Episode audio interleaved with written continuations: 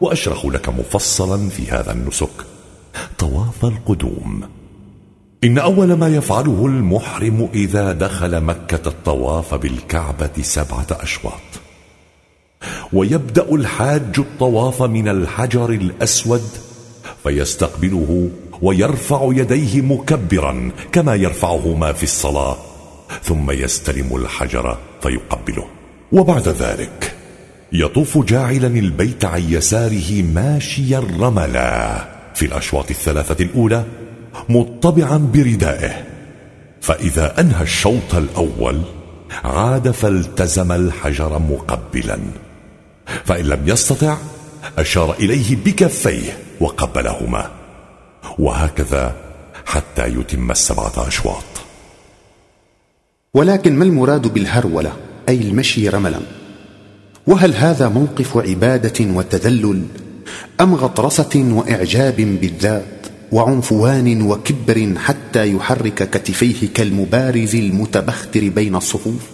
آه ذلك تعبير عن نشوة اشتباك نفس الحاج المؤمن بنفس رسول الله صلى الله عليه وسلم وإقباله بمعيته على الله تعالى وسريان الحياة القلبية المترعة بالنعيم المقيم وبالتجليات الإلهية حتى ازدهت وانتشت النفس بما رأت وانعكس ذلك حبيا على الجسد.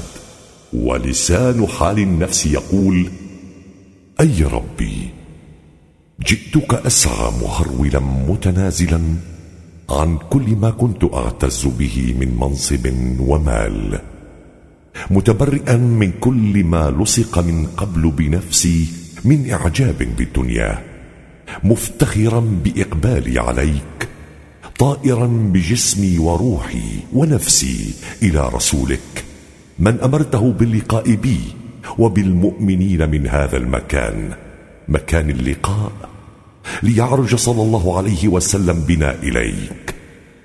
لذا أتيت برسولك معتزا مستعجلا مهرولا. فالإسلام دين قوة معنوية ربانية فالوضوء مظهر من مظاهر القوة الجسدية والنشاط. وكان قائدنا صلى الله عليه وسلم إذا مشى مشى كالأسود وكأنه يهبط من عل أو يتقلع من صخر.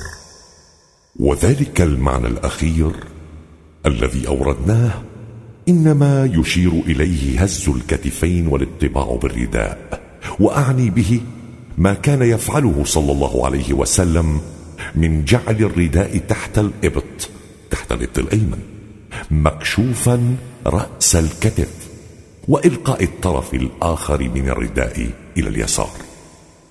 فإذا ما طاف جسدك بظاهر الكعبة واستطاعت نفسك أن تخترق الحجارة والبناء. وتسري إلى داخله. وإذا ما اجتمعت نفسك بنفس رسول الله صلى الله عليه وسلم وعرجت بمعيتها وبصحبتها إلى الله. وصرت ترى نفسك وأنت تطوف بالبيت بين يدي رب البيت فقد صح طوافك وحصل لك المطلوب من النسك. وهكذا فلا يتم الإنسان الشوط الثالث وهو بهذا الحال حتى تلج النفس البيت الحرام وتجتمع كما ذكرنا بسيد العالمين صلى الله عليه وسلم وإمام الرسل الكرام فتقبل معه على الله تماما كما كان بنو إسرائيل يجتمعون بإمامهم موسى وهارون عليهما السلام. وكانت القبلة إذ ذاك بكل بساطة ليست الكعبة البيت الحرام.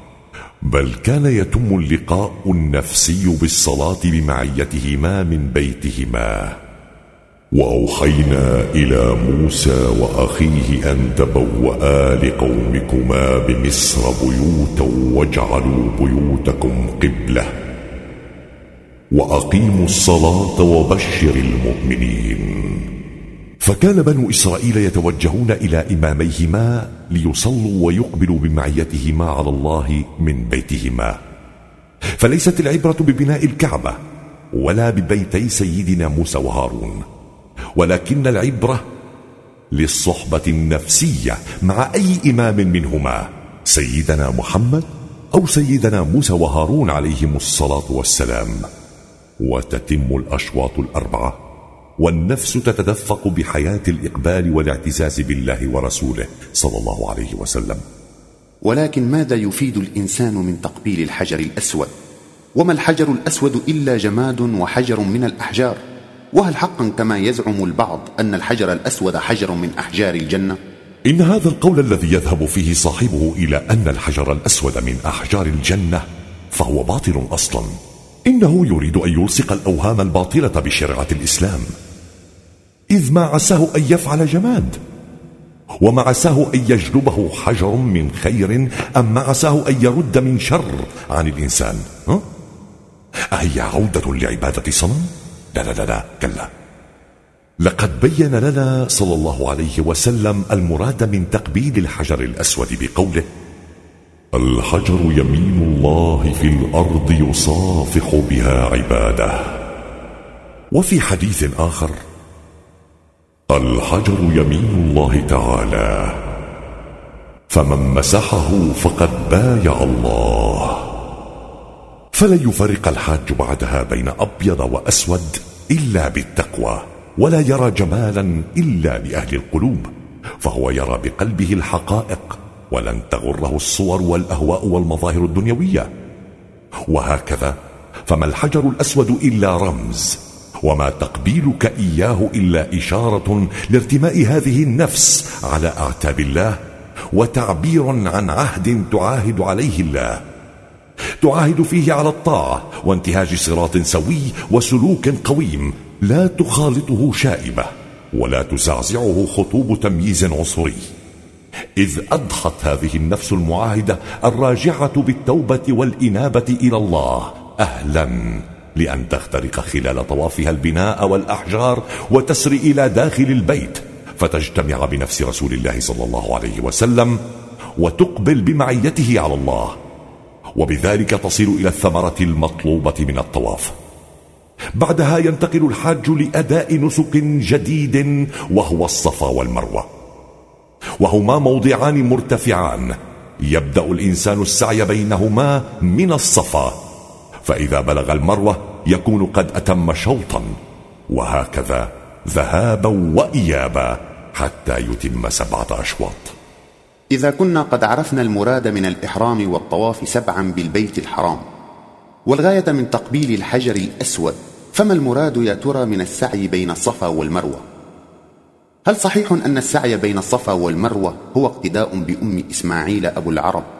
عندما تركهما إبراهيم في ذلك المكان المنقطع فجعلت تبحث عن الماء وتلحق سرابا ذهابا وإيابا. تلك أمة قد خلت لها ما كسبت وعليها ما اكتسبت. فإذا كانت أم إسماعيل جزعة مروعة خائفة على ابنها. فالحجاج ليسوا كذلك فلماذا يركضون وعلام يبحثون؟ أخي الباحث إن مناسك الحج إنما هي سلسلة من أعمال تتدرج بالنفس من حال إلى حال أرقى من سابقه حتى تصل بها إلى الغاية التي أعدت لها. الحقيقة أن الصفا والمروة رمز لاسمي هذين المكانين وما أسماء جميع الأماكن التي يمر بها الحاج إلا رموز لحقائق يعرفها من يشعر بها ممن حج البيت حجا حقيقيا. وليست تقليدا أعمى لأم إسماعيل عليهما السلام بل إنها مسيرة هادفة. فكلمة الصفا تشير إلى ذلك الحال المعنوي الذي يخالط النفس حال وقوفها في ذلك المكان. لقد قادها الطواف إلى الدخول في حضرة الله وانغمست في ذلك الجلال الإلهي فإذا بها تتجه إلى الصفا. وقد صفى القلب بإقباله على الله من كل ما سواه. فأضحت النفس بقربها من خالقها في صفاء وبحال لا ترى معه غير الله. فكان الوقوف على الصفا رمزا لما حصلت عليه النفس وتعبيرا عما لازمها من حال عال رفيع. وعندما تشعر النفس بقبول الله لها تهرول ساعية إليه. فما أن تصل للمروة وتقف في ذلك المكان حتى يغمرها حال جديد. إذ أصبحت ترى قربها من ذلك الجناب العالي والإله العظيم. وهذه الرؤيا إنما هي ثمرة الوقوف بالمروى فما رووه عن أمنا هاجر وابنها إسماعيل إنما هو دس لتحويل هدف المسلمين عن الحج والوجهة إلى العظيم جلت عظمته. فليس هناك امرأة جزعة على ابنها؟ ولا سواه ولا أصل لتلك الحكاية. ويظل الحاج مقيما في مكة يطوف ويسعى والنفس ترقى من حال إلى حال أعلى. ومن صفاء إلى صفاء أنقى ليشاهد مشاهدات أعلى من ذي قبل. هكذا يظل شأنه حتى اليوم السابع أو الثامن من ذي الحجة حيث يتأهب للتوجه إلى عرفات.